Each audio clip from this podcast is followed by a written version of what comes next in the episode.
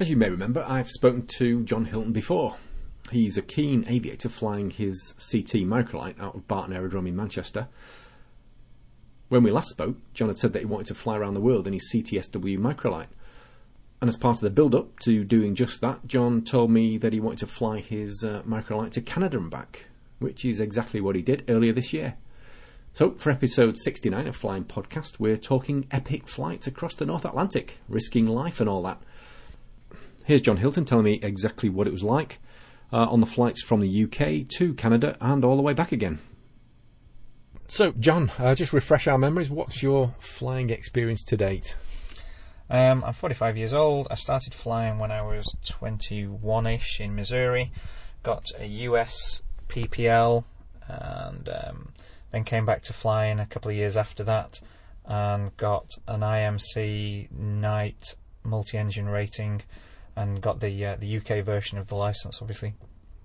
And um, the plan was to go to commercial, and there was a couple of incidents with a flying school that was involved with where I was looking to swap some flying hours for uh, sending chaps over, and then one guy went over there and trashed the only aeroplane by landing with the wheels up, which was a bit frustrating.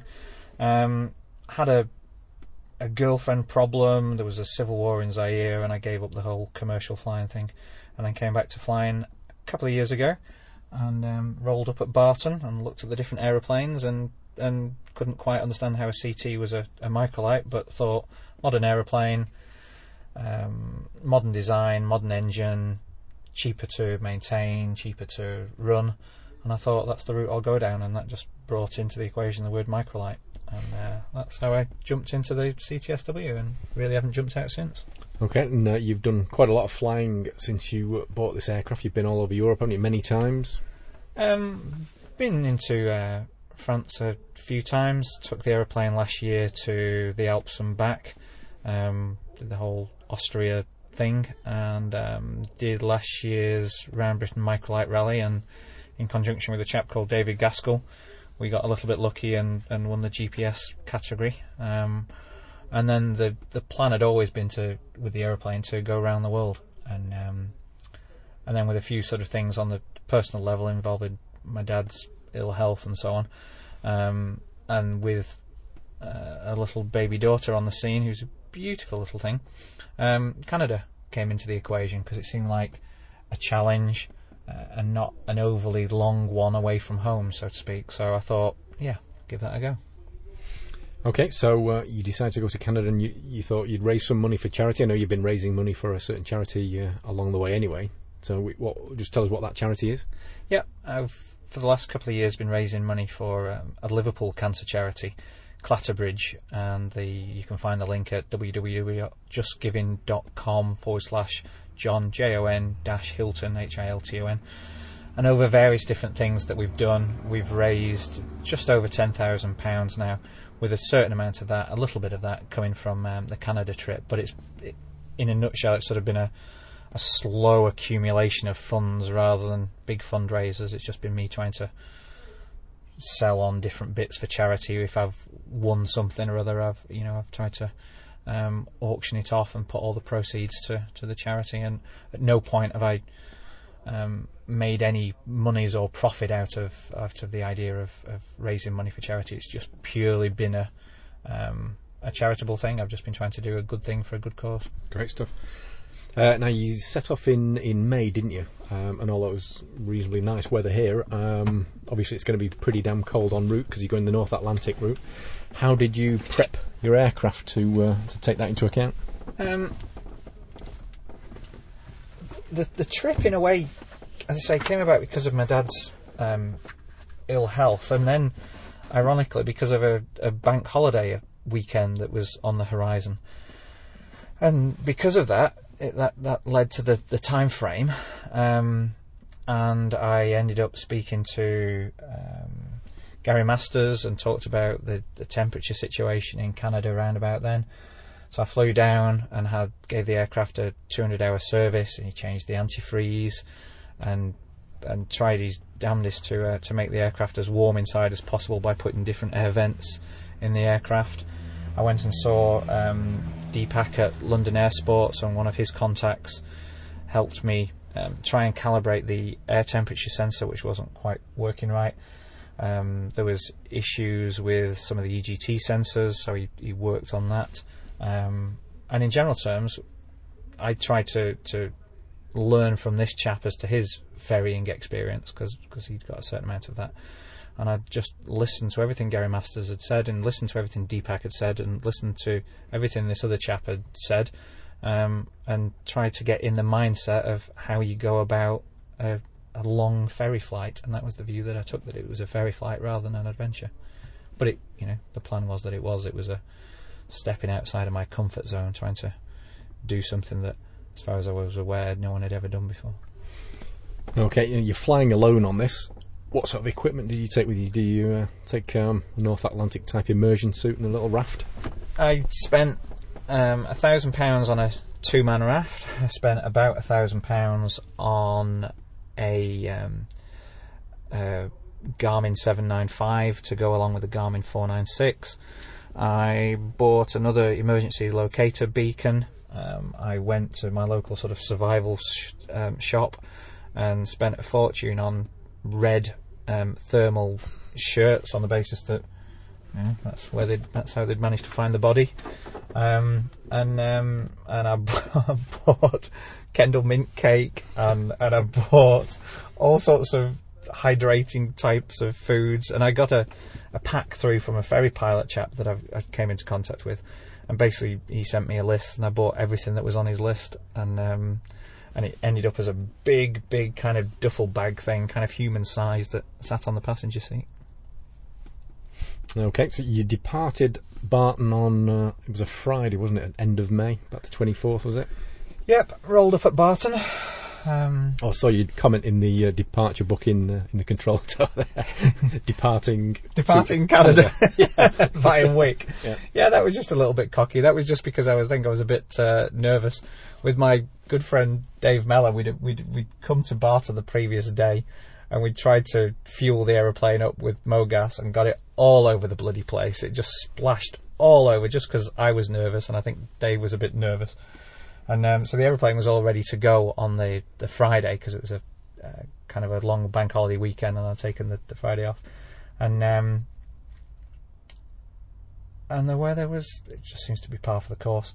The weather was just very windy, and there was a front in the way between here at Barton and and um, Scotland. Um, I filled out the the book in there saying, you know, heading towards Canada came and sat in the aircraft as we're doing now and, and thought it's too windy to fly. It's 20 odd knots, gusting higher than that. No one else is flying. No one sensible is flying. But I thought. It's never stopped you before. Well, I, I kind of. I, I, I know the aeroplane very well, and I thought I could maybe do it. But I thought it's going to be dangerous. And I thought. In all honesty, I thought, Jonathan, you're a dick. Uh, pardon my language, I'm sure you can edit that bit out. And then I thought to myself, if I don't go now, then I'm just never going to do it. I'm just going to be one of these chaps that sits at home and says, I'll try and do this, and then if I don't, I don't.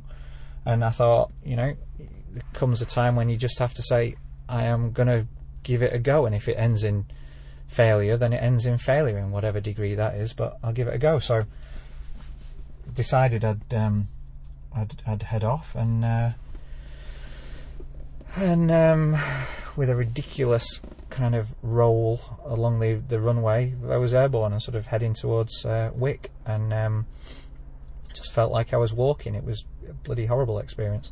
Um, and then towards the Lake District, there was a an under over decision in terms of flying above the cloud or flying below it, and I went under, and there was about a thousand feet worth of, of clearance, and then and then everything just kind of went milky and and um, and there was a kind of a haze around, and um, I was getting forced lower into the, the hillsides, and um, and um, I kept looking around. and there was one occasion I was doing a scan outside of the uh, the aircraft. I noticed that there was ice building up on the wings, and um, and that was a bit intimidating and I kind of charged down a valley heading towards Carlisle, um, lower than I would have liked, um, and and came out into blue skies. But that was kind of a you know, it might be May, but ice can happen at any time kind of introduction, and, and you know, this is the kind of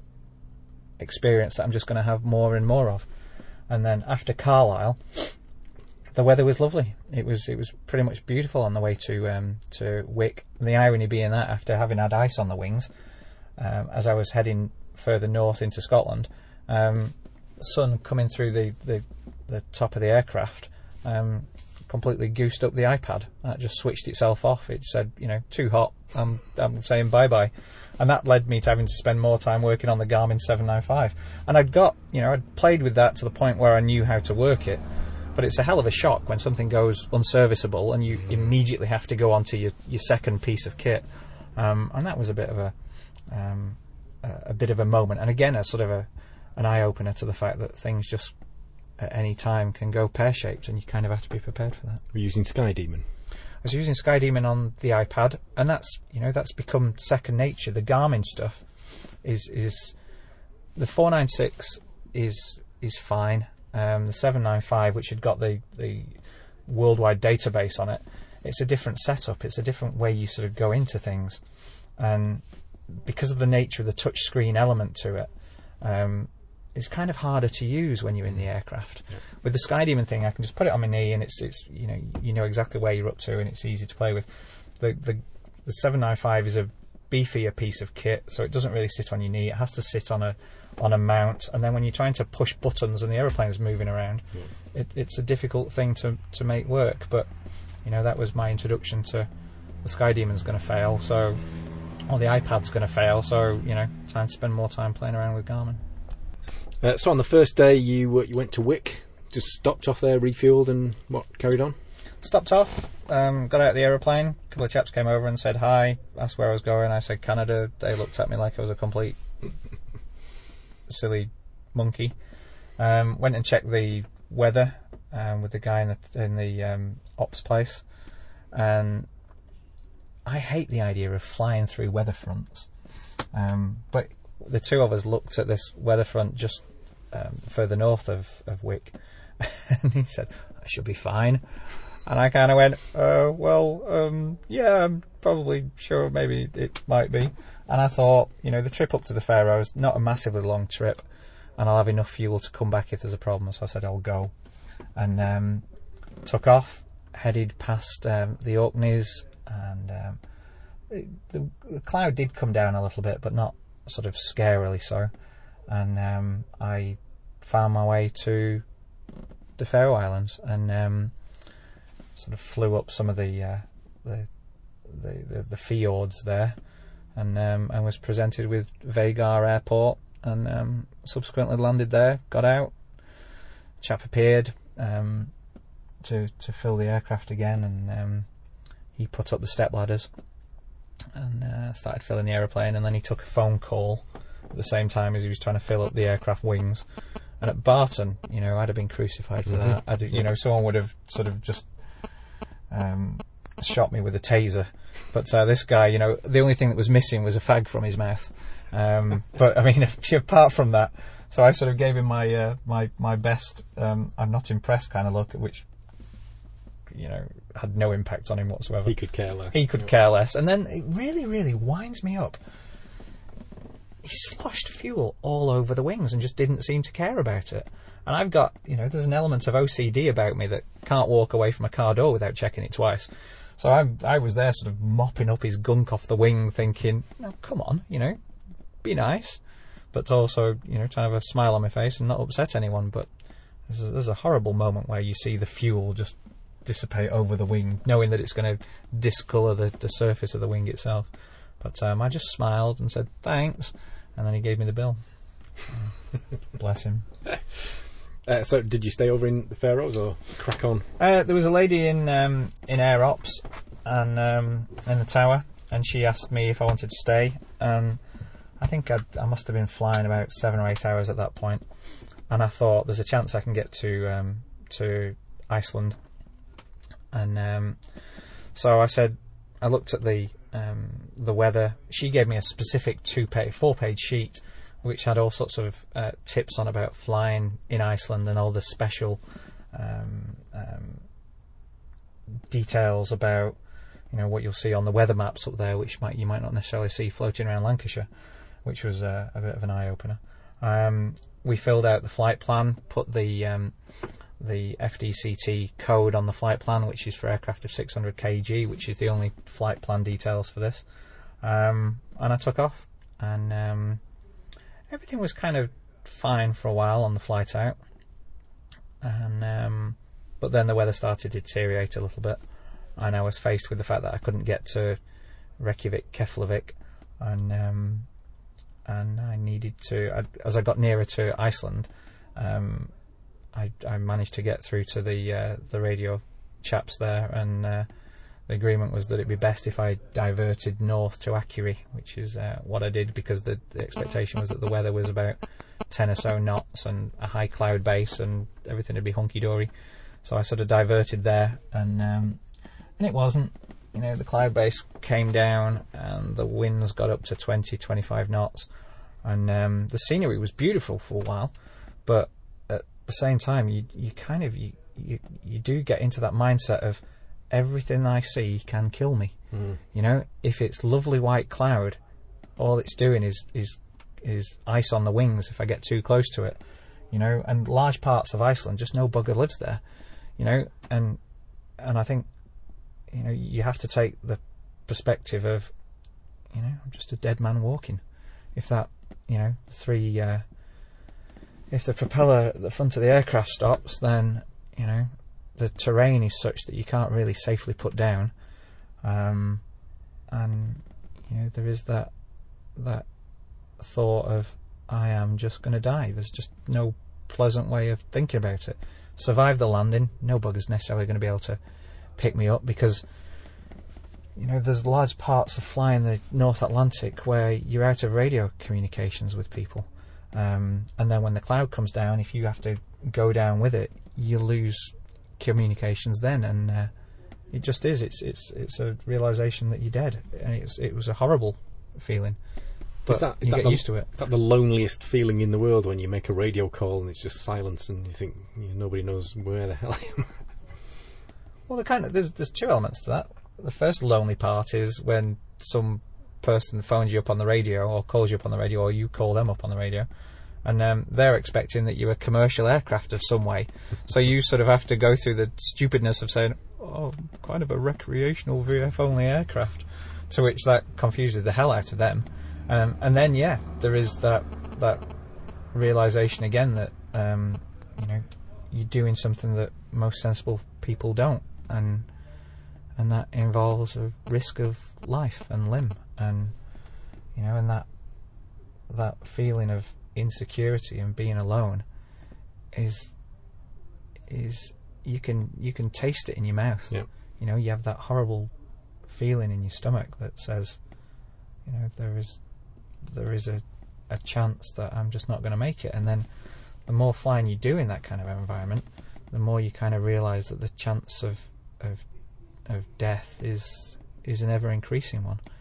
And um, you know, it it with different situations that I went through with the aeroplane. You know, you you fly. You know, you, you, can get up to. I think the highest I got with this was about twelve or thirteen thousand feet, trying to avoid cloud, and um, and it is. Things go on in the aeroplane. Instruments fail um, because of the cold.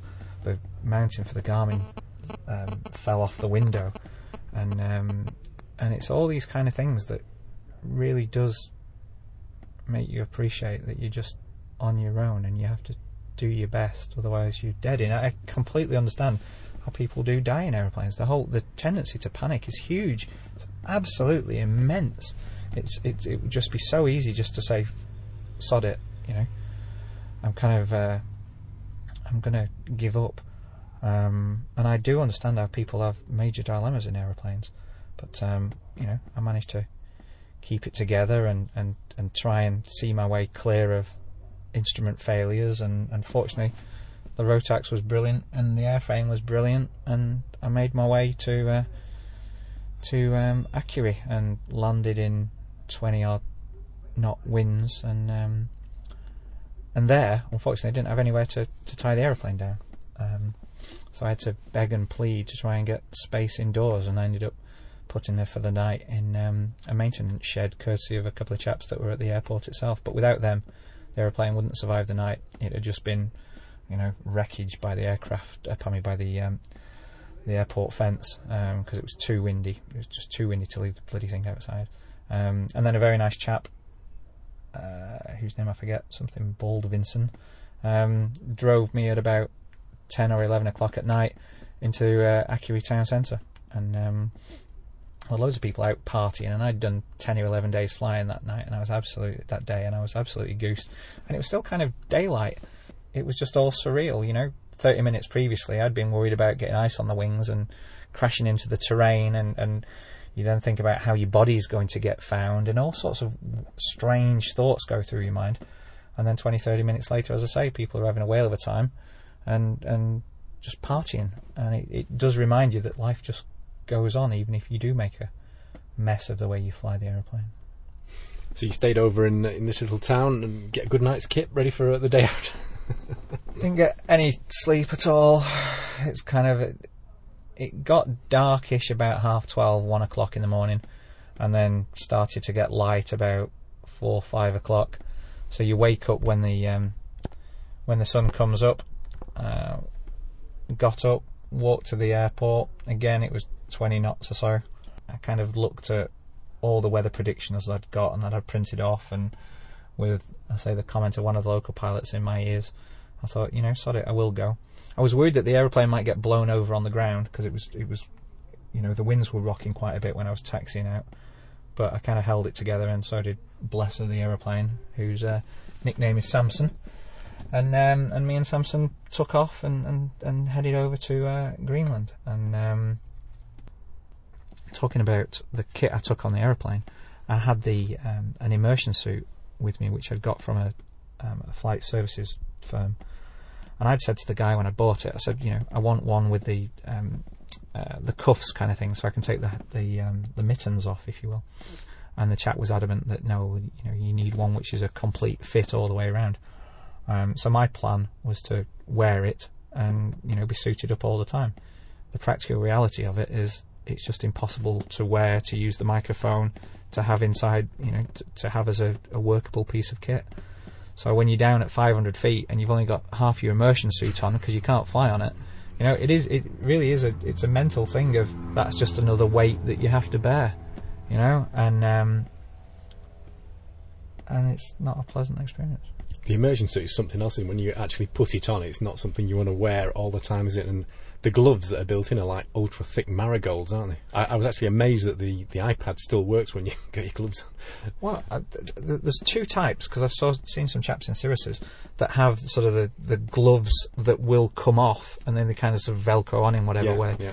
The the immersion suit that I was sold on the basis of this chap saying it's the only way to go. You know, you can't take the gloves off and because of that, it's just completely impractical to use. So I took it on the trip on the basis that you know, if I do ditch, it'll be great because it's an all-in-one thing. So there's not going to be any water egress, ingress over, you know, the course of a couple of hours. But the practical reality is you just can't fly with it on. So I kind of get it up to, or was getting it up to my waist, and then just tying the rest of it around my uh, my torso. But that means at kind of 500 feet above the water, you have no time whatsoever to get it on. Yeah. You know, and when you are trying to fly straight and level, and especially if the cloud comes down and you're skimming along at just a couple of hundred feet, you know, it's just practically you, you just do not have the ability to wriggle into it without crashing into the water. Yeah, it's like a, a five minute job to get it on when you stood on the apron. yeah, I mean, it's great for keeping your feet warm, but other than that, bugger all used to me. Right, so we we arrived in Greenland. Um, we got closer to to Greenland, um, and at Greenland, um, again, the, the I knew that the weather was going to be naff between Iceland and Greenland. As I say, I got up to the whole 12, 13,000 feet thing. Um, the the parts of the dynon stopped working. It suggested I was doing 400 knots. Um, it suggested I got a 99 knot headwind. It suggested that I was in banking terms. I was sort of leaning the aeroplane over. And at 12, 13,000 feet, you start to ask yourself, you know, whether um, whether you're getting hypoxia and, and all sorts of sort of questions like that. And again, you sort of have to take the keep calm and carry on mentality. Um, but I, you know, I, I managed to get myself through that, and I had to descend through a little bit of misty cloud, again at VNE speeds, and a little bit of ice appearing. Um, but you know, struggled through that over the course of the five, six hours or whatever the flight was.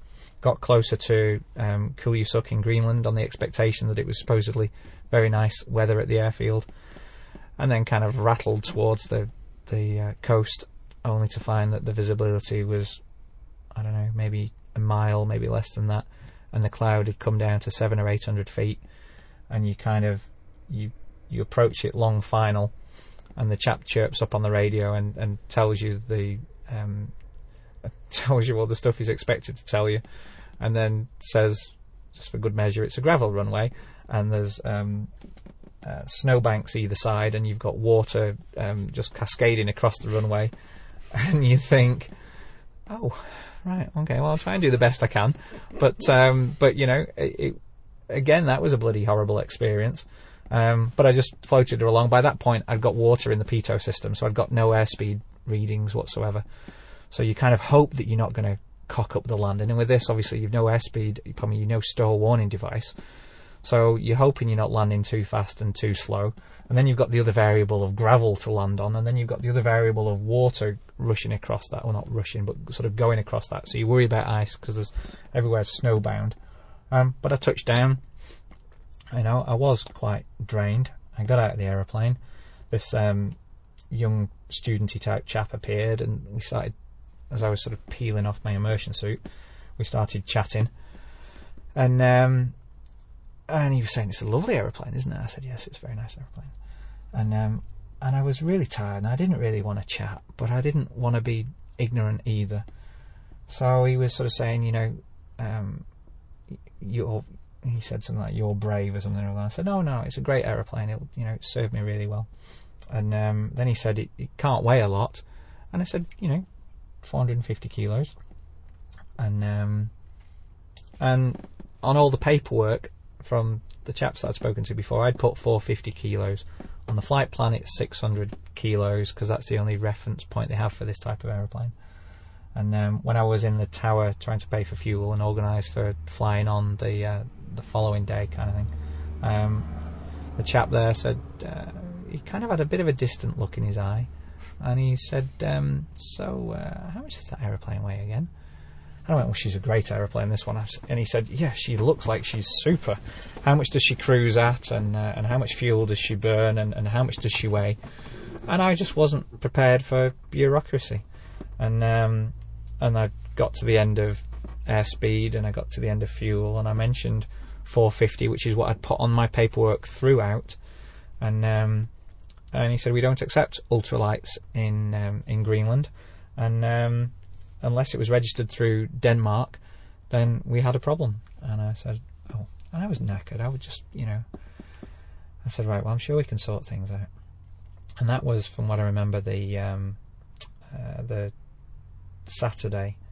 Um, Greenland closes on Sunday. They don't let people fly on the Sunday. Oh, certainly not. Certainly not unless you're a commercial aircraft and you pay commercial rates. But they generally don't like uh, smaller aircraft flying on the Sunday, so the airfield closes down unless you pay five hundred dollars or whatever it was, and there was no chance of me doing that. Um, so on the Monday, I sort of rolled up at the um, the airport again. Snow everywhere. You know, the, the, by the side of the road towards the airport, the snow is like 10, 11, 12 feet thick, uh, deep rather. And um, I had my big duffel bag with me, uh, which is about three or four feet long, just ram jammed stuff with stuff and um, went and saw this chap, and um, he said, "Was the effect of you're stuffed, uh, you're not flying anywhere, you're you goosed," and I said, "You know, I, I just I thought to myself, I can argue." Or I can jump in the aeroplane and I can bugger off back to Greenland, or I can do any number of things. But I thought, no, let's try and work through the problem. And he put me in touch with um, the guy in Denmark who controlled the skies over there, and um, and this chap started talking, and I started to talk back, and I said, you know, I've seen a picture of another aeroplane that's gone through here on the round the world thing the other, that the other CT did. And um, I said, I've got a friend of mine who says that CTs go through Denmark all the time. And this chap immediately went, No, they don't. We don't let any microlights through. And I thought, well, that can't necessarily be the case, can it? And then he went on and explained, We don't like microlights or ultralights in Greenland. We try to do whatever we can to, to um, stop them coming through. And I thought, right, I'm going to have a problem here. And um, I tried to be on a bit of a charm offensive with him. I was completely knackered, completely drained. But I, I tried to say, look, you know, please tell me what's needed because I'm here now. Tell me what I need to do, what things I need to tick off the list, and um, and I'll try and do that. And he kind of relented a little bit and said, right, well, um, you know, this isn't the best start to the relationship, but if you abide by the fact that you know you're a numbnuts and I'll tell you what to do, we might be able to work through this. And um, and that's kind of he gave me list upon list of things that he wanted to do, things like weight and balance calculations, thing like seeing um, details of my medical, of my pilot's license, um, all sorts of search and rescue details, um, all sorts of things, and the stumbling block appeared to be that um, he wanted an unlimited um, search and rescue budget for either collecting me or my body, and my search and rescue policy only went up to fifty thousand pounds.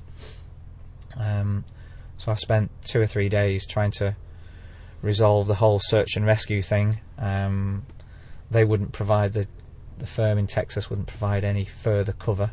Um, so in the end, I ended up having to write a letter to my solicitor saying, in the event of my death, that my estate would pay for the cost of recovering my body if it was in excess of £50,000. He also wanted um, letters from the CAA saying that I was a, a, reasonably competent pilot, and there was various other hoops that he had me jump through. Um, but after three days of of being in Greenland and being on the phone and being on the internet and trying to jump through the hoops, I finally got authority and permission to fly on. So that took you from having landed on the Saturday, what to to the Friday? Was it you then? I got permission to fly on. I think on the Wednesday. I think it was the Wednesday. but by that point, it was too late to get to um, the southern part of. Well, there'd been two issues. The original plan I got from the ferry firm was to go from Kulusuk directly west to the other side of Greenland, and that meant flying at just above ten thousand feet. The Kulusuk's on the east coast. Kulusuk's on the east coast. Um, Sonderstrom's on the west coast. And what a lot of the ferry pilots do is they go from east to west, fly above 12, 13,000 feet. And, you know, it's a couple of hours flight, it's a two hour flight. Um, the, the two issues with that is that to do that route, people have crashed doing that route because you get into you can get into a whiteout situation where you literally as daft as it sounds you literally do not know where the sky is and where the surface of the ice cap is. So I had that thought on my mind about the weather conditions there. But as part of the negotiation with this uh, chap in Denmark, um, he'd said, "I don't want you to fly over the ice cap because uh, the Danish rules say that you can't um, you can't fly an aircraft above a certain height." Um, if it's running off MOGAS. Well, the aeroplane hadn't been running off MOGAS for however long, so that wasn't an issue. Mm-hmm. I'd been fueling it up with avgas, so uh, again, in theory, I could have gone up to the 12, 13,000 feet um, and been safe. But the piece of paper that he'd given me said you cannot fly above a certain height. So even though it wasn't particularly relevant to me because I didn't have the fuel in there that, the, the rules were, were designed for, it was one of those of bureaucracy is bureaucracy is bureaucracy, and I had to do as I was told. Having said that, the the chaps at um, at Kulusuk in the tower that I'd spent three or four days with had kind of become friends of mine. It was kind of, you know, it literally was. Um, what's it called? Stockholm syndrome. Stockholm syndrome. Your, your, captors become your friends. You know, I'd offered, I'd started tidying up the bloody tower for them. I'd offered to clean the the, the tower um, windows and stuff, and we'd become friends. And I think um, the the chaps there had sort of had, had seen that I'd gone through hell trying to sort out all these problems, and um, and and the suggestion was there was a kind of a subtle suggestion of if it's for safety reasons, we'll let you fly over the um, over the ice cap, and I kind of, you know, thought to myself, well, I've told the guy in Denmark that I'm not going to do that, that I'll fly the longer route down to the southern part of Greenland, and um, but there was a look on this chap's face in the tower as if to say, you know, that could be a killer. You know, your best route is to hop over the, the ice cap. But again, you know, I'd told the guy in Denmark that I'd stick by the rules, and um, and that's what I did. Jumped in the aeroplane on the, um, I think it was the Thursday, and um, and and took off heading south. And that was, you know, again, I checked with all the weather stations. But the weather in the North Atlantic, it just changes, you know, from expectations of perfect CAVOK weather, 20 minutes later it can be, again, horribly deadly. And I found myself dinking along at 100, 200 feet above um, icebergs just off the coast. And, um, and again, it was just one of the most intense experiences of my life. Was there ever a point, I mean, I've seen some of your photos of icebergs and cliffs and beautiful scenery, was there ever a point where you thought, actually, this isn't too bad, I can relax for the next hour and, and really enjoy it? No. no, every moment was an absolute bloody terror. Fact, I'm just looking at some of these damn pictures now, and, uh, you know, there, there's something really unpalatable about cold weather. I don't do cold. The whole idea of me saying, pardon me, the whole idea of me saying I'm going to do a flight to Canada, what a monumental dick. I mean, it's cold in Canada. What am I, as a warm weather person, thinking about bloody Canada about? But and then you look outside of the aeroplane, and as I say, you just you just see you, you see nothing but bloody cold. And um, again, looking at these pictures, there was one part of that trip where um, I've got up to looking at this, twelve thousand three hundred and twenty feet. Um, you know, the EGT sensors have, have gone from green to yellow. You know, the airspeed indicator reading say I'm doing 436 knots. Allegedly, I've got a 99 knot headwind. You know, you really don't know what the hell is going on in practical terms. You've got your instruments in front of you. You're trying your best to interpret them. You're in a, a hostile environment. You've no You've no friendly voices around you. You don't have people that know of the aeroplane, the type of aeroplane, what you're going through and what you're experiencing. and you are literally on your own. And you might be, you know, one, two, three, four, whatever hours away from civilization. And it feels monumentally scary. It is, it's, it's truly a horrible experience.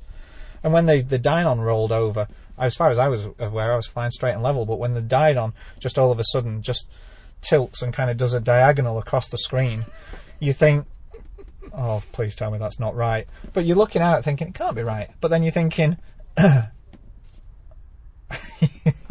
there is that moment of thinking, oh, it must be bloody dead, you know, and just Yeah. no one's told me, you know. But th- there was there was some really intense experiences, and on that trip down to to um, to Narsarsuaq, I'd gone through some horrible weather conditions, hadn't seen anyone, hadn't been able to pick anyone up on the radio, and um, I came out of a little bit of a cloud and and spotted a, a fishing boat, and um, really I, I orbited around it at about 500 feet, and for maybe three orbits of that that trawler, all I could think of was you know I'll try and me damn this to get my um, immersion suit fully on, and then I'm just going to ditch in the sea. Just can't do this anymore.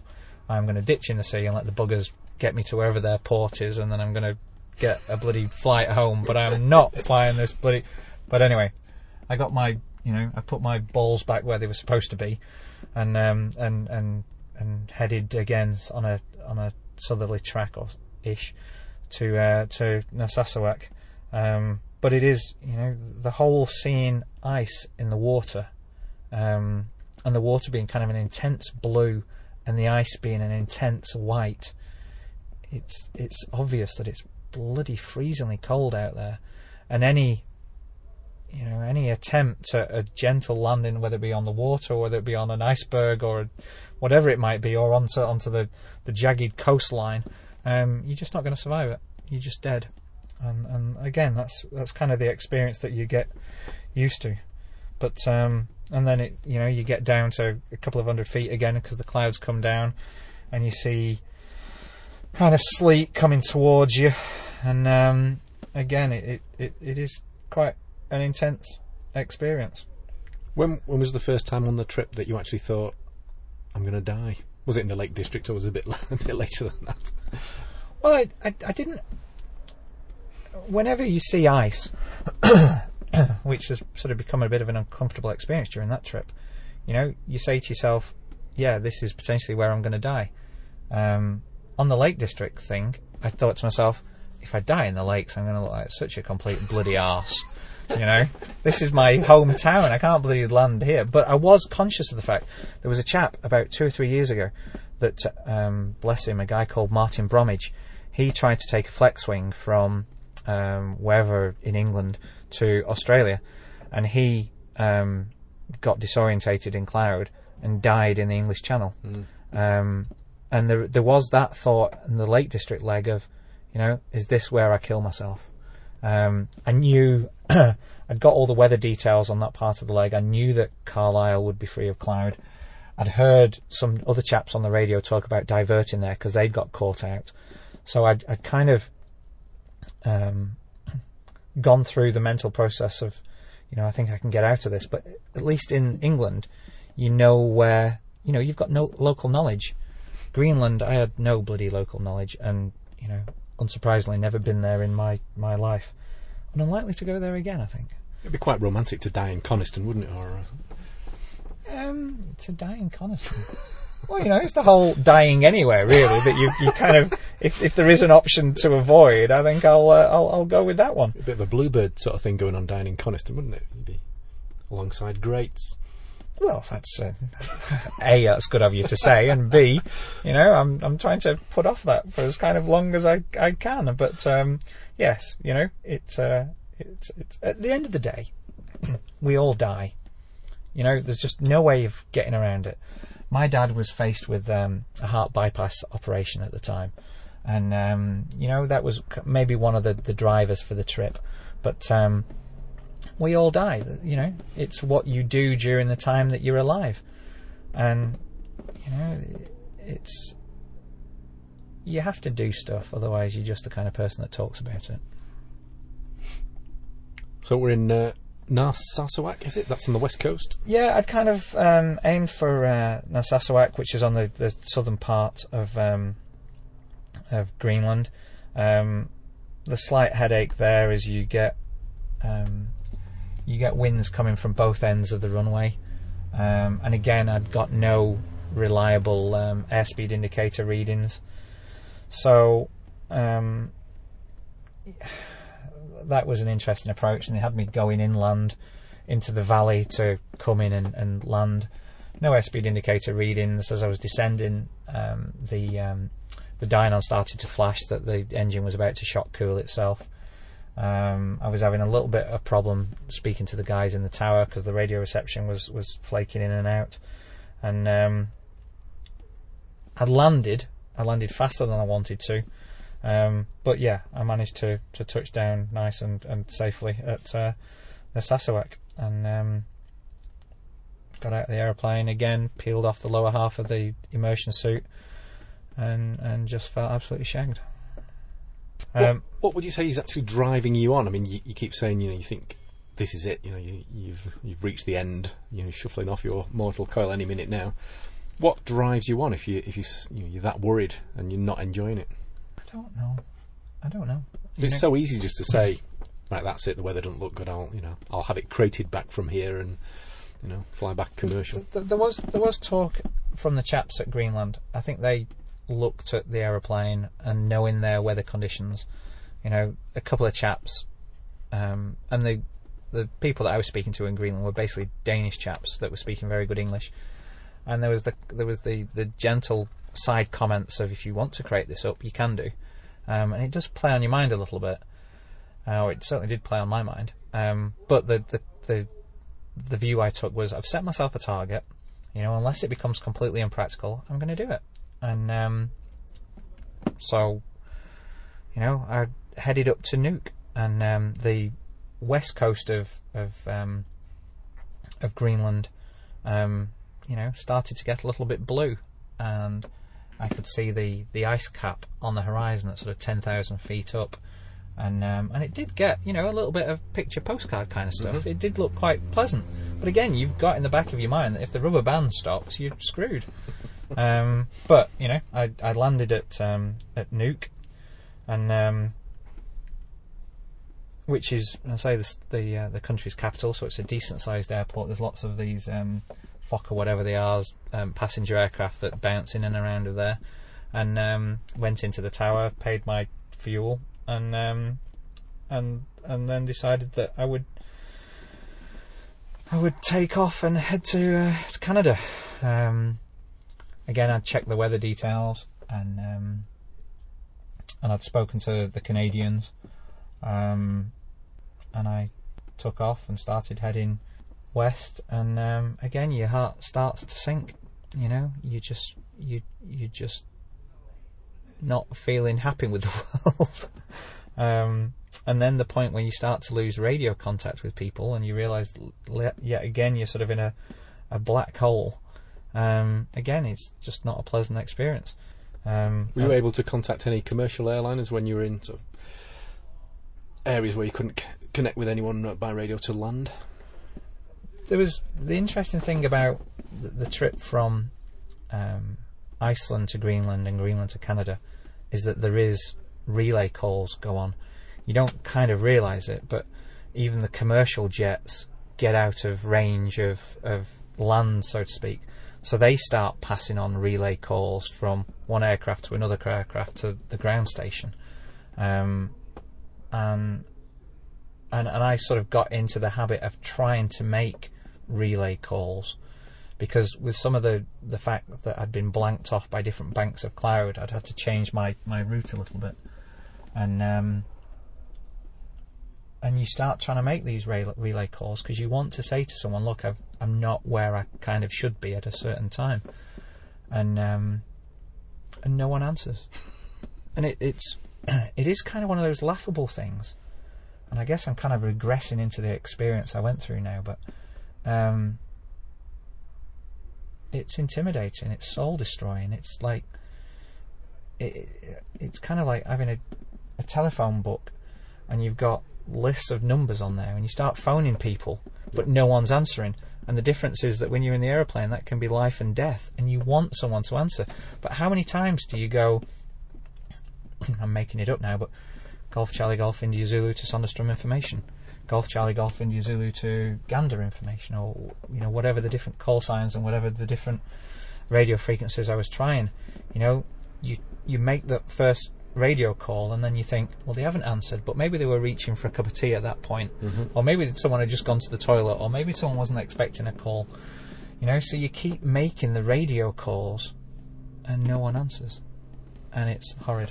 It really is horrid. And in the meanwhile, you know, you've got the under and the over decisions with the cloud to think of, and you've got the worry of, you know, what if I do get blocked in, and what if the only way is up until I fall out of the sky, or until I do get pushed into the ocean, and it's horrible. And then, fortunately, I got to the point where I started to see uh, the Canadian coast, but even as I got halfway and I was in that black hole and I was out of radio contact with everyone, there was a part of me said, "You've got to Can- Canadian airspace now. Sod it and turn back and, and, and head back." And um, but I didn't. I got to Canadian airspace, um, and then found Frobisher Bay, which from memory is about 100 miles long, and started to fly up that. The cloud started to push me down to about a thousand feet, and it was kind of a milky whiteness all the way around the aircraft. Bits of mountains either side of the, the bay, which was for the most part frozen up. Um, and um, about 20 miles out, because I hadn't had contact with anyone from radio, from Canada, about 20 miles out, maybe a bit less than that, I started to pick up the chaps at um, at and um, and you know the guy um, seemed quite pleasant.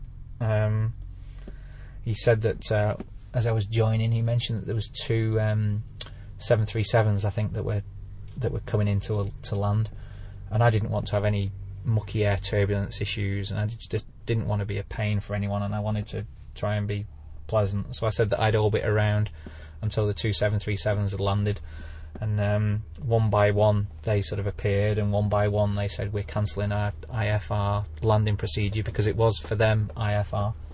They landed.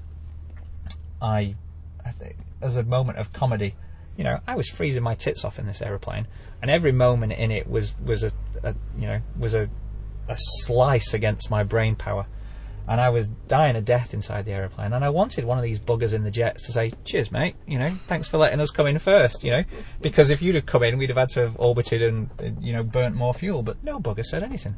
What the guy did say on the radio was um, the microlight is prepared to stay out of the way, so he'd acknowledged the fact that I was a microlight. Um, and that you know VFR aircraft. So the jets landed. I tried to land just after them, um, further down the runway, so I'd avoid the wake turbulence issues. But when I did touch down, um, I did feel a little bit of giving one of the tyres, and um, and that played on my mind a little bit. The whole, you know, what to do if there was a problem with the aeroplane sort of started to resurface because there's no real maintenance facilities there.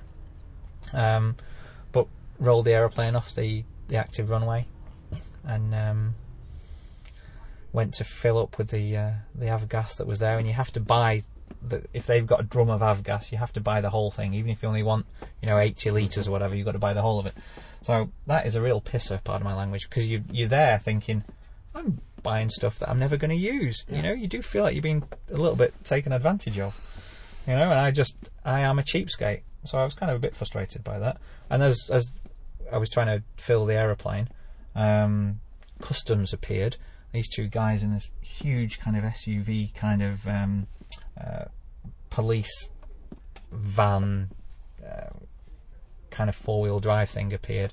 And these two Ameri- uh, pardon me, two Canadian guys got out, both wearing those reflective silver kind of sunglasses. Um, and the the guy that started chatting first was a guy called Agent Godspell, and I thought, I, I, you know, is he here to rescue me? Is he here to arrest me? Is he, you know, is he uh, is he an agent of God? I just couldn't quite get my head around that. But he made comment. We wouldn't normally turn out, but the comment on the uh, the piece of paper we got was that you were a microlight. So we thought we'd come and say hi. I'm like, all right, okay. I could tell they thought I was an idiot, um, and I sort of pleasantly said, you know, if you want to look around the aeroplane, you're more than welcome. And and they really just sort of looked at it as if they were tourists and they were just, oh, this is novel, kind of thing. And the guy asked, you know, reason for flying to Canada, and I said, pleasure. And he looked at me like I was stupid. and then he, he said, um, how long are you going to be here? And I sort of said, eight or nine hours. And again, he looked at me like I was a complete numbnut. Um, and he said, right, you know, have a great time. He gave me something called the CANPASS certificate and buggered off. And um, finished fueling the aeroplane, took it to a, a, uh, where the FBO place was, and um, tried to tie her down. And, and the FBO chaps, again, they're not used to aircraft of this kind of weight, so we ended up having to pull um, four sets of railway sleepers from wherever the hell it was, and um, and tie the wings down to two railway sleepers each. Um, which, when it's kind of you know below freezing, that whole thing with your fingers, you know, it, it's horrible. It's like the blood is twice as thick as it is, and it, it's just it's just a difficult. Everything in the cold is harder. Your mental processes, the way your body reacts, it was just difficult. And then, you know, I managed to find a um, a hotel for the evening, and um, um, went had something to eat, got a couple of sets of gifts for the family, you know, uh, some beef jerky for my dad, and, and hats for the rest of the family, baseball things basically and um, and went into a restaurant and there were signs on the wall saying that you know syphilis was on the rise in that part of, of Canada. And again, I mean, I'm being flippant now, but I looked around at all these sad-looking people and thought, surely no one's shagging here. no one can have any kind of sex life in this kind of cold. And then I thought, there's probably bugger all else to do. So, um, And you live in Bolton. and I live in Bolton. I know what hardship is. if anyone knows what hardship is, it's it's, it's me.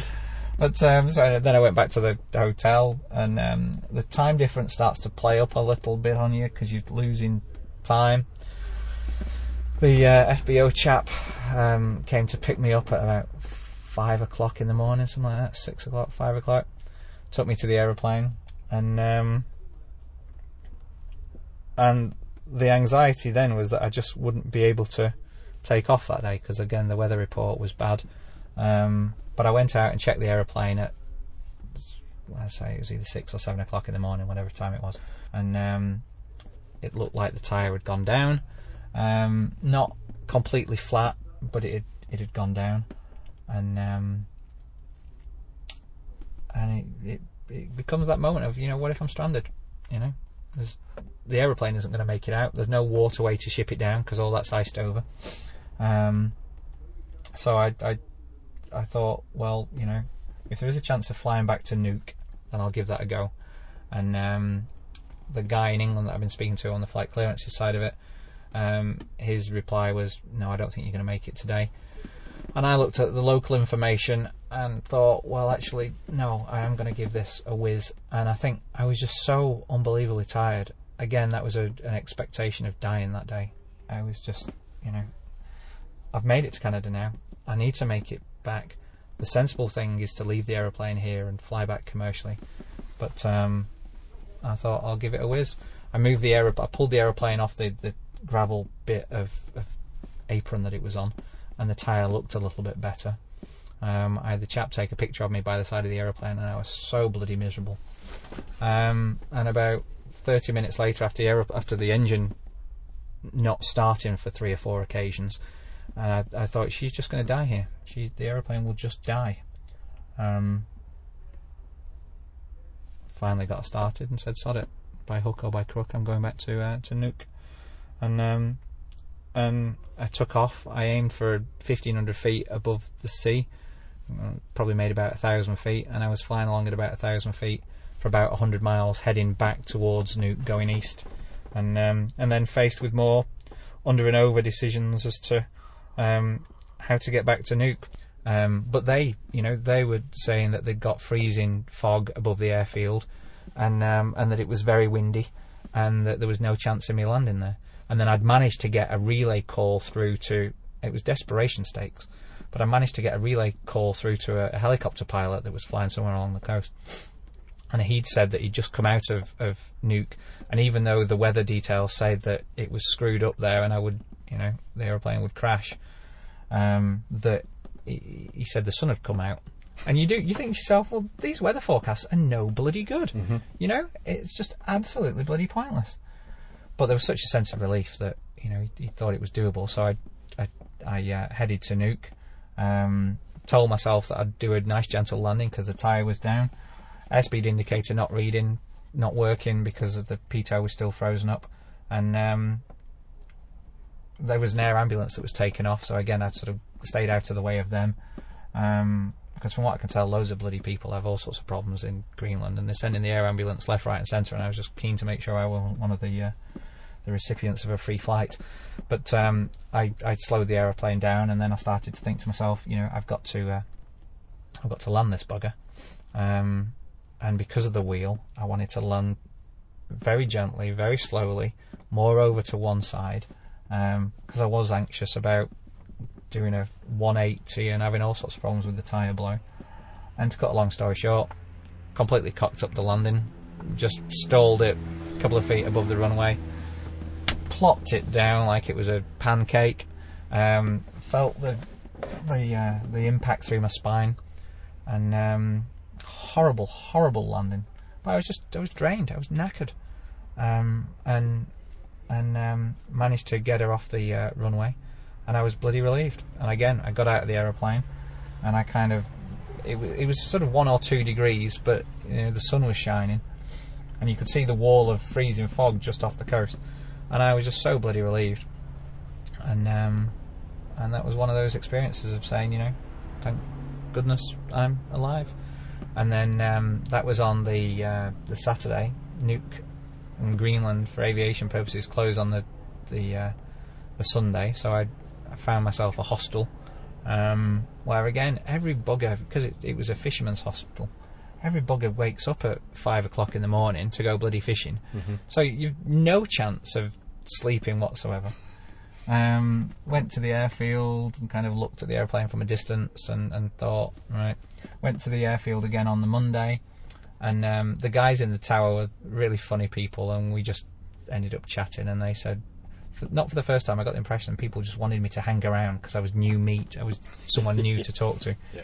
and um, I started chatting to them, and um, the the agreement was that I wouldn't fly. It was too dangerous to fly that day, so I said I wouldn't, and um, and then I figured I'd try and change the tyres or the tyre, and uh, fortunately, a couple of uh, the ground crew came along, and I just looked gormless, and they obviously understood the gormless face, and they started changing the tyre for me, and that was really quite a pleasant experience. One minute it was it was down, and the other minute it was changed, and then they invited me up to the crew area and fed me with chocolate digestives, and we started talking about Man United and Arsenal and all sorts through sort of broken English, and it was it was a good laugh, and then went back to the um, uh, to the hostel.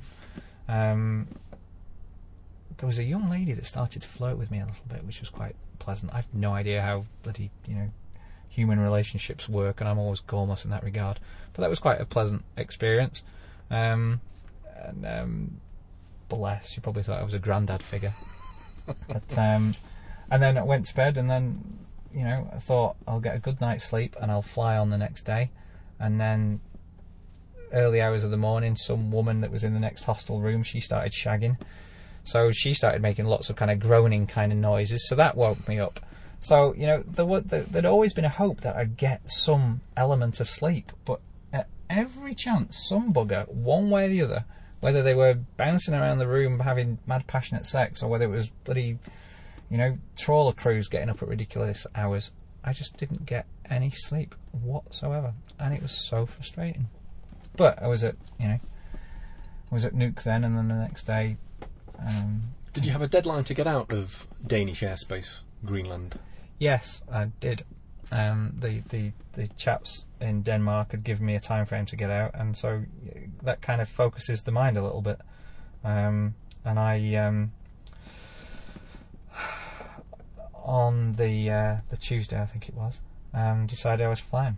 You know, I knew the cloud would be against me. I knew the weather would be against me, but I thought if I can get through this 50 miles, it'll be fine. And uh, and that's what I did. And then I came out with beautiful blue skies, and um, and it was great. You get a great scenery. You know, you get the mountains on the horizon, you get the blue skies, you get everything. It's just complete picture postcard stuff. And then at that point, the Dynon started to flash to say that the um, uh, the oil temperature was too high. So I got out the manual, starts routing through it, and um, I've got a picture where it on the manual it says just for a laugh. Um, the operator assumes all risk of use and acknowledges that by use of this, he or she knows that this engine is subject to a sudden stoppage. and you sit there thinking, cock. Um, so, you know, beautiful weather. And apart from that point, that had probably been the only leg of the flight where I thought, this is quite pleasant. Yeah. You know? It's only certified for using lawnmowers and such like. Yeah, you know, you you are. They, they- they might as well just put underneath it in, in kind of Latin subtitles saying, you are a dick. But they don't for some strange reason that they haven't got round to yet. Um, so at that point, there was a, another airfield between um, Nuuk and, and Narsarsuaq. Um, and I flew in that direction because by that point it was the nearest bit and it, it said it was an unoccupied airfield and it also said that they had strange and heavy um, crosswinds affecting the runway. But there was there was a population of about 150 people in that little location, and I figured they might have a phone signal. So I floated around that airfield at six odd thousand feet or whatever it was, and managed to get a text two text messages out to people in England saying I've got the Dynon flashing that you know maybe the engine is about to stop. What do you think? And um, fortunately, a couple of replies came back saying you're probably okay and you know you're six and a half thousand feet up. You just you know you're on your own and probably okay. It's kind of good, but it's not kind of don't worry, Mm. you know. So I sort of floated around this airfield and thought, oh, I'll just bloody carry on, and then headed back toward, carried on towards Narsarsuaq. Again, the wind comes in from both ends of the runway. No airspeed indicator readings. Blah blah blah blah. Landed. Um, and there was a suggestion that I could have flown on that day, but I would have been a bit late um, uh, getting back to uh, to Kulusuk. And at that point, you know, they start charging you hundreds and hundreds of dollars worth of late fees for staying open late. And I thought, I'm not bloody doing that. But because of that, um, it meant I met, missed the window of opportunity for flying that day, and spent an extra two days in um, in Narsarsuaq, and it's a horrible bloody. No, I shouldn't say that. It's a nice place if you just want to see nothing that moves. Um, and it's an old military base, and there's really just nothing to it. And I ended up wandering around and meeting the um, the helicopter pilots that were there that were doing the um, they were doing a certain amount of work with um, um, the scientists that take readings on the polar ice cap on the uh, the ice cap, and um, and I remember sat in this guy's this helicopter pilot's office, and got big pictures on the walls of the local area, and they've got there were black lines across different bits on the bits where I'd flown through, and um, and I remember just saying to this guy as I sat there bored out of my tits, saying, "Well, there's black lines," and the guy went, "It's funny you should ask that." Because um, they won't be marked on your Garmin, and they're not marked on any um, maps. Um, but those are electricity cables strung across the fjords at a thousand feet high, and that was the kind of height that I'd flown into the fjords. So it was one of those of you know I could have just garroted myself and, and chopped the aeroplane in two with those electric cables. And just for good measure, he went on and said, you know, we don't mark them. You know, you won't be able to see them from the air. so that was kind of a bit of a moment. And then I, I, I, the guy also went on and mentioned aircraft that had crashed in uh, Narsarsuaq because of the, the, uh, the, the winds and stuff. And um, because I'd missed my window to to fly out, um, it was then where can I put the aeroplane and uh, and there was a big Air Greenland hangar there. Oh, one thing I didn't mention on the way down from um, Nuuk to Kulusuk, someone's emergency locator beacon went off. The suggestion was that an aircraft had crashed on the the um, the ice cap. But anyway, that aside, um, at Narsarsuaq, um, I was uh, I had to find somewhere to put the aeroplane indoors because the winds were getting up to 50 knots, and um, the Air Greenland chaps in the end said that in return for free chocolate, they'd let me put the aeroplane in the hangar. And uh, bless them, that's what happened for two days whilst the weather just blew an absolute hurricane outside. I'm making it up with hurricane, but it was 50 knot winds, and uh, I might be crazy, but I'm not that bloody crazy. And um, so I stayed there, and that was just a bloody horrible experience. You just sit around doing nothing, and time just drags on you so much. Um, I got maybe a little bit more sleep, but not a right lot. But um, and then you get people that fly in in nice aeroplanes, you know, Cirruses and stuff like that, and you kind of, you know, you do get a bit jealous. And the last night I was there, I stayed in the hostel, and there were some really good fun people there, some PhD students, and we there was such a temptation to get drunk with them, but that was the Friday, and I decided I wouldn't, and um, and because it was a hostel, I, I, you know, they give you because I checked out of the hotel at that point because it was just bloody soulless, and all they've got on TV was just got one channel that was showing American films about how to, or TV programs about how to redo your kitchen and bathroom, and you just you, you just get so fed up with seeing people pouring concrete as a kitchen worktop. I mean, what sense does that make? But anyway, so I'd given up on that hotel and I stayed in the hostel. And in, in the hostel, I say I had a, some jokes and laughter, and, and we had a great time with these students who were really nice people who subsequently sponsored me on the flight. Um, but um, you know, you sleep in a in someone else's sleeping bag, and you know, you kind of you you have a hood element to it, and and then you wake up in the morning and you've got there's do, there's there's there's dandruff inside your your sleeping bag, and I'm not big in the hair department, so you know you think this is someone else's dandruff. I've got someone else's mites and horrible bits and pieces bloody all over me, so that wasn't fun. But um, went and fished the aeroplane out of the, the big hangar, and uh, and headed off back to uh, to Kulusuk, and um, But you have a newfound respect for uh, ferry pilots now, don't you? That they have to do this week in, week out. yeah, in yeah, fortunately they nice they go in nice aeroplanes that you know um, that that are all suited and booted for the cold. But um, you know, I sort of didn't have that kind of situation. And again, on that, that leg back from Narsarsuaq to uh, to Kulusuk, I was I was down at 50 feet maybe, and it's just you've got kind of a whiteout above you. You've got the sea. You've got you know droplets of water and whatever sort of hitting the windscreen, and um, you know, I, I said this before. There is probably because of a lack of sleep. There's that period of saying to yourself, you know what? All I have to do is push the stick forward by you know just a couple of inches, and I'll be in the water and I'll be dead, but it'll be all over. And I know it, it sounds a it, it sounds a strange thing to say, but there was a period of saying I want this over.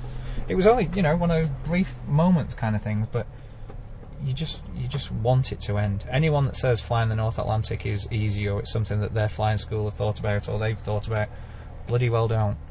It's ridiculous. But anyway, you know, bumbled along at maybe 50 feet above the, the North Atlantic, out of radio contact with anyone for a while. Um, finally made my way to uh, to Kulusuk and um, landed on the, the gravel. Ironically, in that two weeks, that sort of week that I'd been away, it looked like more of the, the ice and the uh, the snowbanks had melted a little bit, which was good.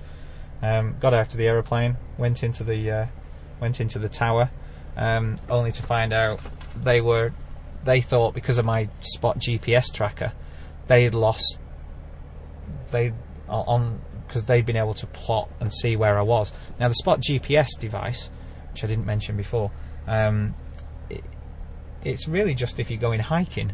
It's not really a proper, you know, telling you exactly where you are in real time. So when they'd been, especially the guys in Denmark, because they'd been following the flight as well, when they'd been following me, um, I'd been flying along. I'd had to fly further off the coast to try and avoid um, icebergs because I was down at, say, sort of 30 feet, and I was worried about flying into an iceberg. And um, and so I'd sort of again because I'd said I'd follow the coast and I'd, I'd taken more of a direct track, and um, but they'd been following me through the spot GPS device, and on their log, the track had stopped halfway across my route. So I'd landed, and they thought I was dead. Um, so they'd started phoning people in England. They'd started phoning the, the um, flight clearance guy that I'd been dealing with and saying, look, you know, we think we've got a problem here. The guy's popped it, only for me to turn up at Kulusuk. and um, you, I mean, you're laughing. I mean, I guess I was kind of laughing. Yeah. But it was one of those, and they said something like, you know, you need to change the batteries on the, the GPS device, and, and they were giving me a frown, and I was just too tired to say the bloody thing doesn't properly work. Yeah. You know, but um, I dutifully changed the batteries, and, and they asked me if I wanted to uh, to stay the night there, and I sort of said no, thank you. But in my head, in my little cranium, I was shouting at them, "Not a fucking chance am I staying here because I'll just won't get out." And again, I was on that time frame to get the hell out of Dodge because of the, the promise I'd made to the guy in Denmark. So I bought half a dozen different Mars bars, paid all the fees that I was expected to, um, put more avgas in the aircraft, which again I didn't particularly want to, but you know that's kind of what I had to do, um, and took off and started heading towards Iceland. And um, again, cloud all over the place. The flight clearance chap, who was a really nice guy called Rob Weaver, who was very helpful.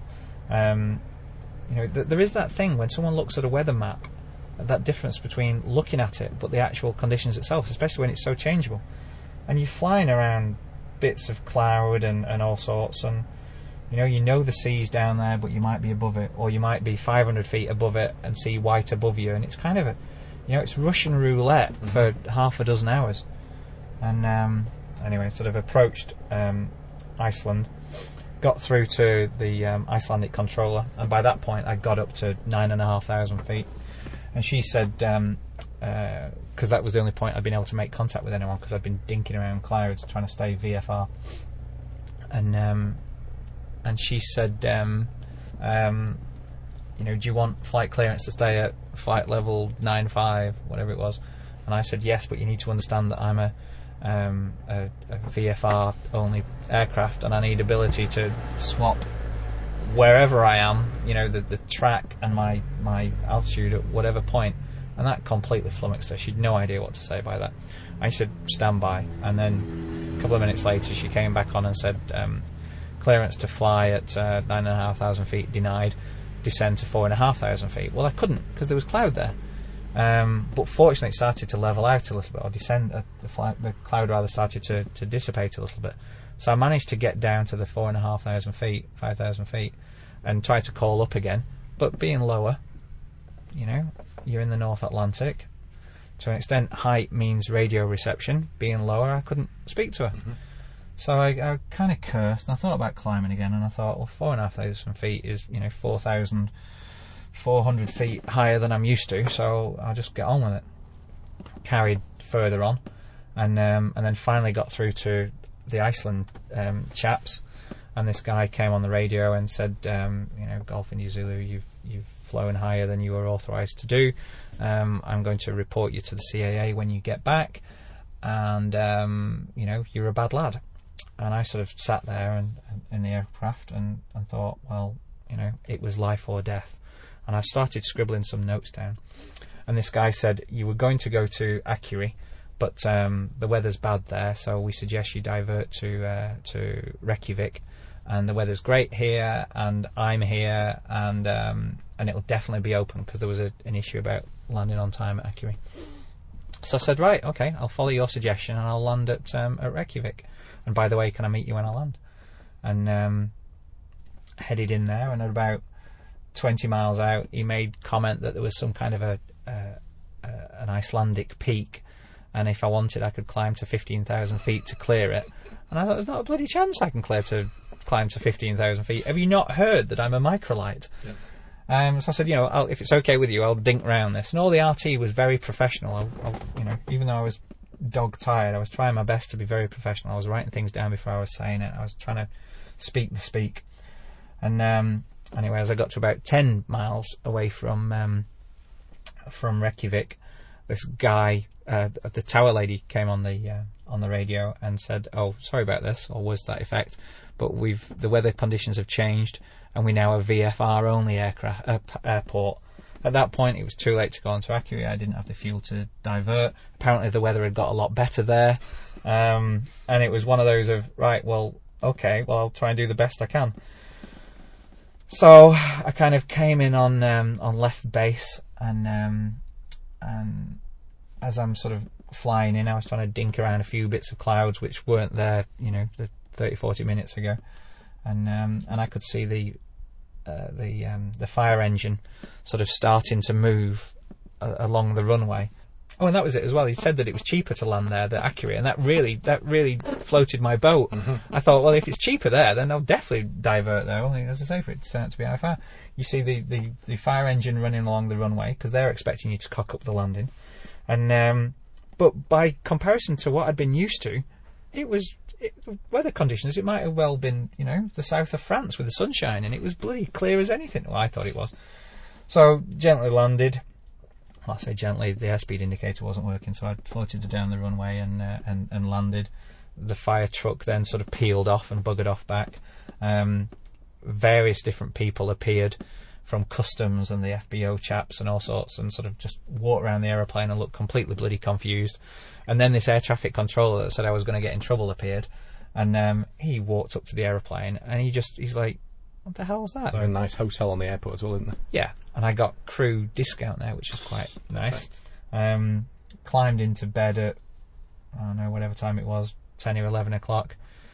Woke up the next morning and kind of felt like I was on the home straight. Um, the weather didn't look ideal, but I kind of thought, well, I'm used to that. Um, and I was still I was on this time frame to get back to uh, to get out of Danish airspace and, and the Faroe Islands were the next step, and so I had to be through there. So the Faroes are part of the Danish airspace. Faroe, yeah. So you kind of you know that's their territory again. I had yeah. to be beyond there. Checked out the weather. The guy in England thought it was doable. I wasn't quite so sure, but I wanted to make the effort because um, I wanted to get out. And anyway, um, a couple of minutes later, I was airborne. Um, with it being um, a Sunday, um, I was warned about Icelandic military airspace, but the suggestion was that uh, that would be closed off. I'd planned to fly at about a thousand feet. The clouds started to come down. I was starting to get boxed in inside a valley. Um, the aeroplane was being thrown all over the place. I started to feel sick. Came out of that, um, tried to radio the people at Reykjavik, couldn't make any contact with them, couldn't make any contact with anyone.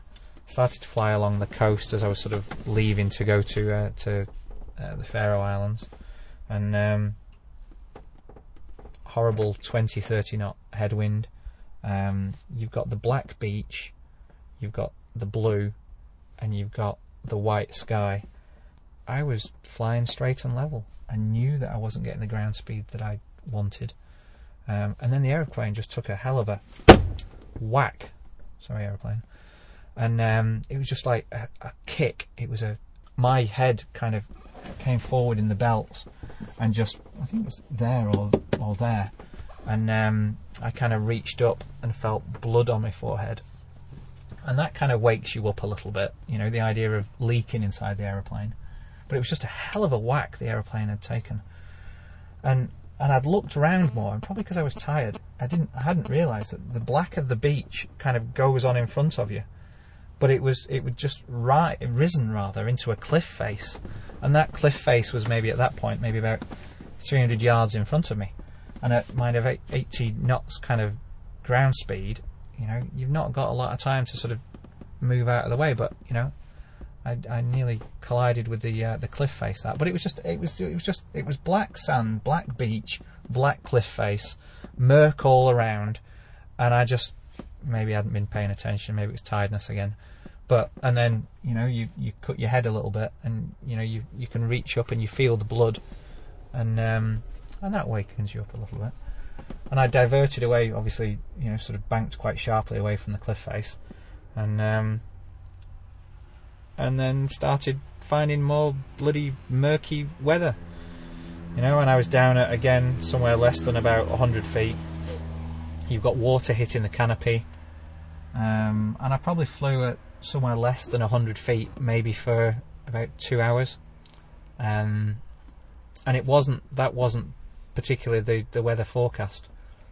Um, but again, you know, no ability to get inside the immersion suit. Weather conditions were worse behind me, so there was no chance of turning back. Um, and again, it's just a keep calm and carry on mentality. You know you're going to die. It's just trying to put it off as long as you can.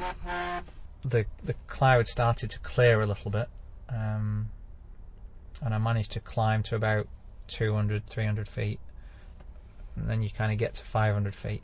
And you kind of know that you've been in a pickle when uh, you get to 500 feet or just a couple of hundred feet and you start to feel better. Yeah. You know, on days when you'd have thought 200 feet was quite low, um, getting to that height and then feeling relieved is kind of suggests that you've you've had a bit of a close call. But uh, I um, that was you know that was one of the, the low parts of the trip because when you when you're down at sort of you know 50 feet or whatever it is, you know you're worried about things coming out of the gloom at you. You're worried about icing because you know it's all around you. You're worried about a lapse of concentration and, and you know a second's lapse of concentration and potentially you're in the water. You know you you're worried about the engine stopping. You're worried about instrument issues you start to think about you start to think about ex-girlfriends you start to think about how your business will run without you you start to think about who will look after the cat you start to think about what condition will the body be in when it's found if it's found you know you start to think about all sorts of random things which go alongside just holding onto the stick and trying to fly straight and level and you do you it's it's a bizarre thing which you know, if you have a life and death experience and it's over like that, it's probably easier to take. When you feel like you're on the edge for hours, it's a bloody nightmare. And you're in an unknown environment. You don't know, you know, what accumulation of different um, atmospheric effects or whatever it might be, or aircraft issues might lead to, you know, the aircraft, the engine stuttering for a second or two that might result in a lack of power that at 10,000 feet might be fine and easy to deal with, but at you know 50 feet is just going to kill you. Mm-hmm. And it it really is the kind of it's just as I said it before and I'll say it again. Anyone that thinks of flying across the North Atlantic needs their head examining um, because the weather just changes. It's just impossible to deal with, and it's it, it just it's it, it gives you anxiety. Um, and then, fortunately, um, the weather started to improve, and I made my way towards um, towards the Faroes, and um, managed to climb up to however many thousand feet it was. I started to feel better, and um, and you could tell that the temperature started to get warmer as well. and that started to feel like a positive thing. So even though, you know, sort of two hours before, I was thinking I was I was definitely going to die, and I was I was, you know, having dilemmas about everything towards your personal life and how people go on without you and all that kind of stuff. You know, you then start to think, actually, it's warmer. I'm feeling better. I can see the end in sight. And I got towards um, uh, Vagar, and the chap on the radio sounded very nice, and I was doing my best to sound like I was a jumbo jet pilot. There was a little bit of, of camaraderie between the two of us. And then he gave me instructions to fly in a certain way towards the airport, and then he starts telling me about, you know, watch out for flocks of geese hitting the aeroplane, and you start thinking, I can't go all this way just to get hit by a bloody goose, for God's sake, you know. I don't mind a small thrush or a starling or maybe a blue tit, but not a bloody big goose. And then I started to get really thrown around in this particular fjord as I was heading into the airplane, into the uh, the airport, and I was being lobbed all over the place. And again, you start looking left and right, trying to figure out, uh, you know, looking at the wings, trying to figure out if something's going to fall off. That was a horrible experience. And I landed.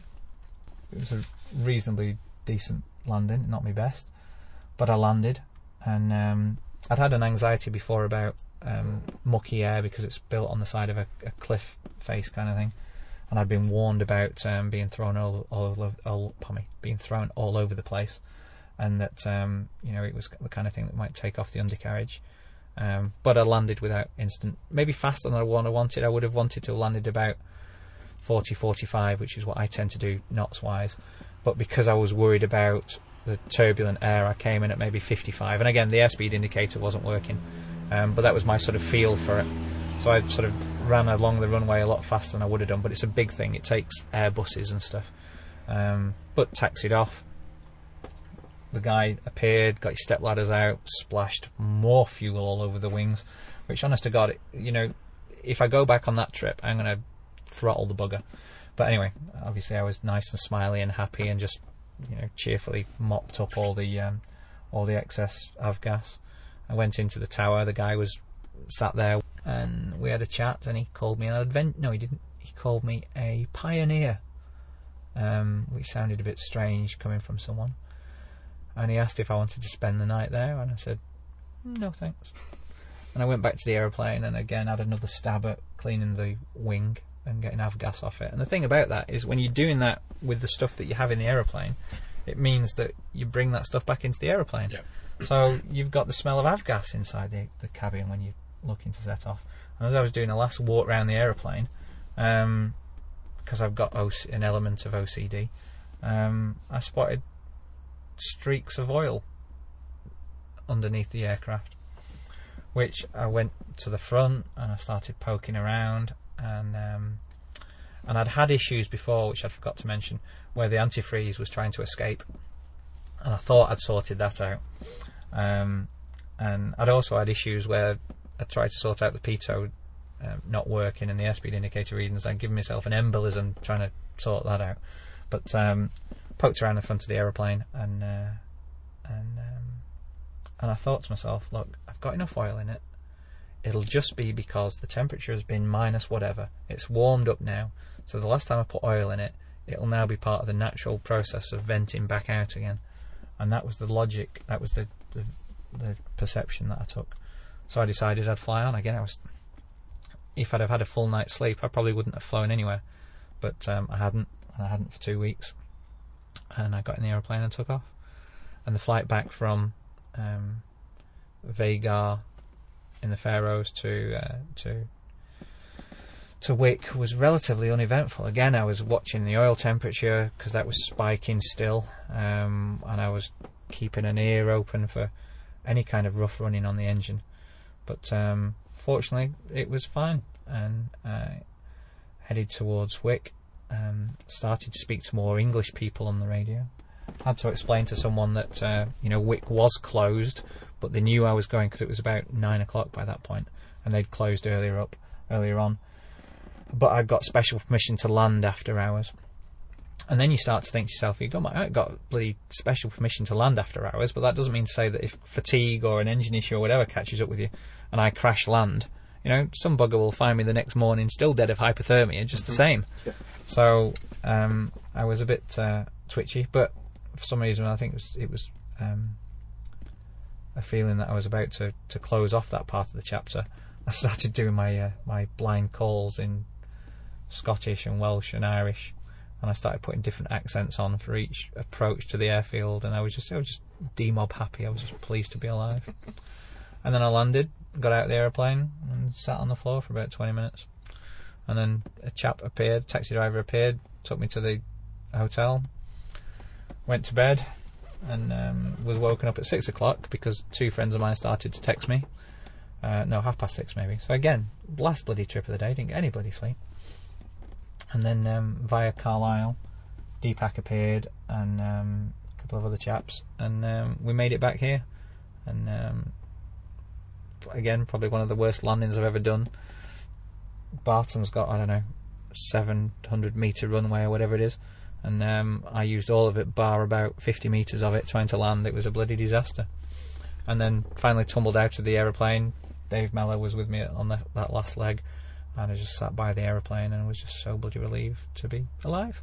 And what day was that you got back? Was that? Uh, I think that was the Monday. Yeah.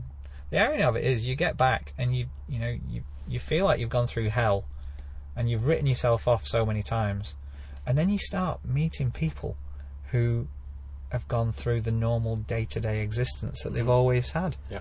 You know, I, I may have mentioned it before. You know, the next day I went to work and I was in the the co-op getting the um, three for two pound meal deal. You know, and I'm in the same queue with the same people I've seen for the last couple of years. You know, and the big dilemma is, do I go with a crunchy as part of the meal deal, or do I go with Smarties? Because I am prone to Smarties, um, and that's your dilemma, and you you just take it for granted that you know has it all happened or is it just a dream? And then the sad thing was that the next day after the three for two meal deal crunchy versus Smarties dilemma, my poor old dad died. So, and he'd been a part of the trip in terms of the reason why I'd wanted to do it and buying him presents along the the as part of the different places I'd gone into, you know, and um, and that was kind of the, the sad part of the the whole trip because you know, and again it, it puts the emphasis back on we all have one life, and you get out of it what you can, and I was incredibly bloody lucky not to have died. Um, am I the better for it? I don't know. Has it changed your your view on life, on flying, on taking risks? the, the trip to Canada was my Everest. You know, it was, it was um, going around the world. I'm sure would be a doddle compared to this because the the extra issue here was the cold and ice forming on the wings, and you know, it might be one thing to do one leg across the Atlantic. To do one leg across the Atlantic and then damn well come back again is just absolutely bloody ludicrous. Um, and if anyone else comes back to me since I've landed and, and been back at Barton for a couple of months now, but if anyone else comes back to me and says, um, you know, we are thinking of flying to Oshkosh or wherever it might be, what do you think? You know, I'll be very polite and I'll I'll say, well, you know, if you want to, it's up to you. But um, on the inside, I'll be screaming at them, "Don't be an absolute bloody buffoon." But then, you know, and and the reason I can to an extent say that is because the weather forecast won't be what you'll expect. You know, you can think it'll be great and it'll be crap. You can think it'll be crap and it might be great, but it's all that. Um, it's the bureaucracy that go with it. It's the changeability of everything. It's the second guessing that you do. And I can also see how people kill themselves if they've got two different, if they've got two pilots flying the trip, because one might egg on the other, or you know, not necessarily make the ideal set of decisions because one assumes that the other one knows what the other one's doing, kind of thing, by saying let's press ahead. The only idiot that I had, you know, pushing me on or holding me back was to a large extent me. And um, but on the plus side of that, it kind of means that you know if anyone says to me, you know, I want to go flying as a as a favour or whatever it might be, then I'm probably more the person to take them because I've put myself through hell and I'm less likely to to panic, you know, if something does go wrong. And I can see how that's what polishes people off. You know, they get into an environment they can't control, they're not used to, and they do do that panicking thing. and the only thing that, that kept me alive is the fact that you know I'm not necessarily the kind of person that panics in a in an unknown situation. I just try and get on with it. And as will probably come your way, there's people going to criticise you and saying you're taking unnecessary risk. What, what do you say to them? If you if you try and if you if you go from let's say for sake of argument from Manchester Barton to Blackpool, you're in a known environment. You know, a lot of chaps might I don't know might do local flights and they might get pleasure and excitement out of that. I've done local flights. I've been to the Alps. I've done the round Britain thing. I've um, you know I've now been to Canada. Um, if you put yourself in a new environment, there's going to be new challenges. The challenges that I experienced were severe, and I've been very, very, very fortunate in that I've come through it.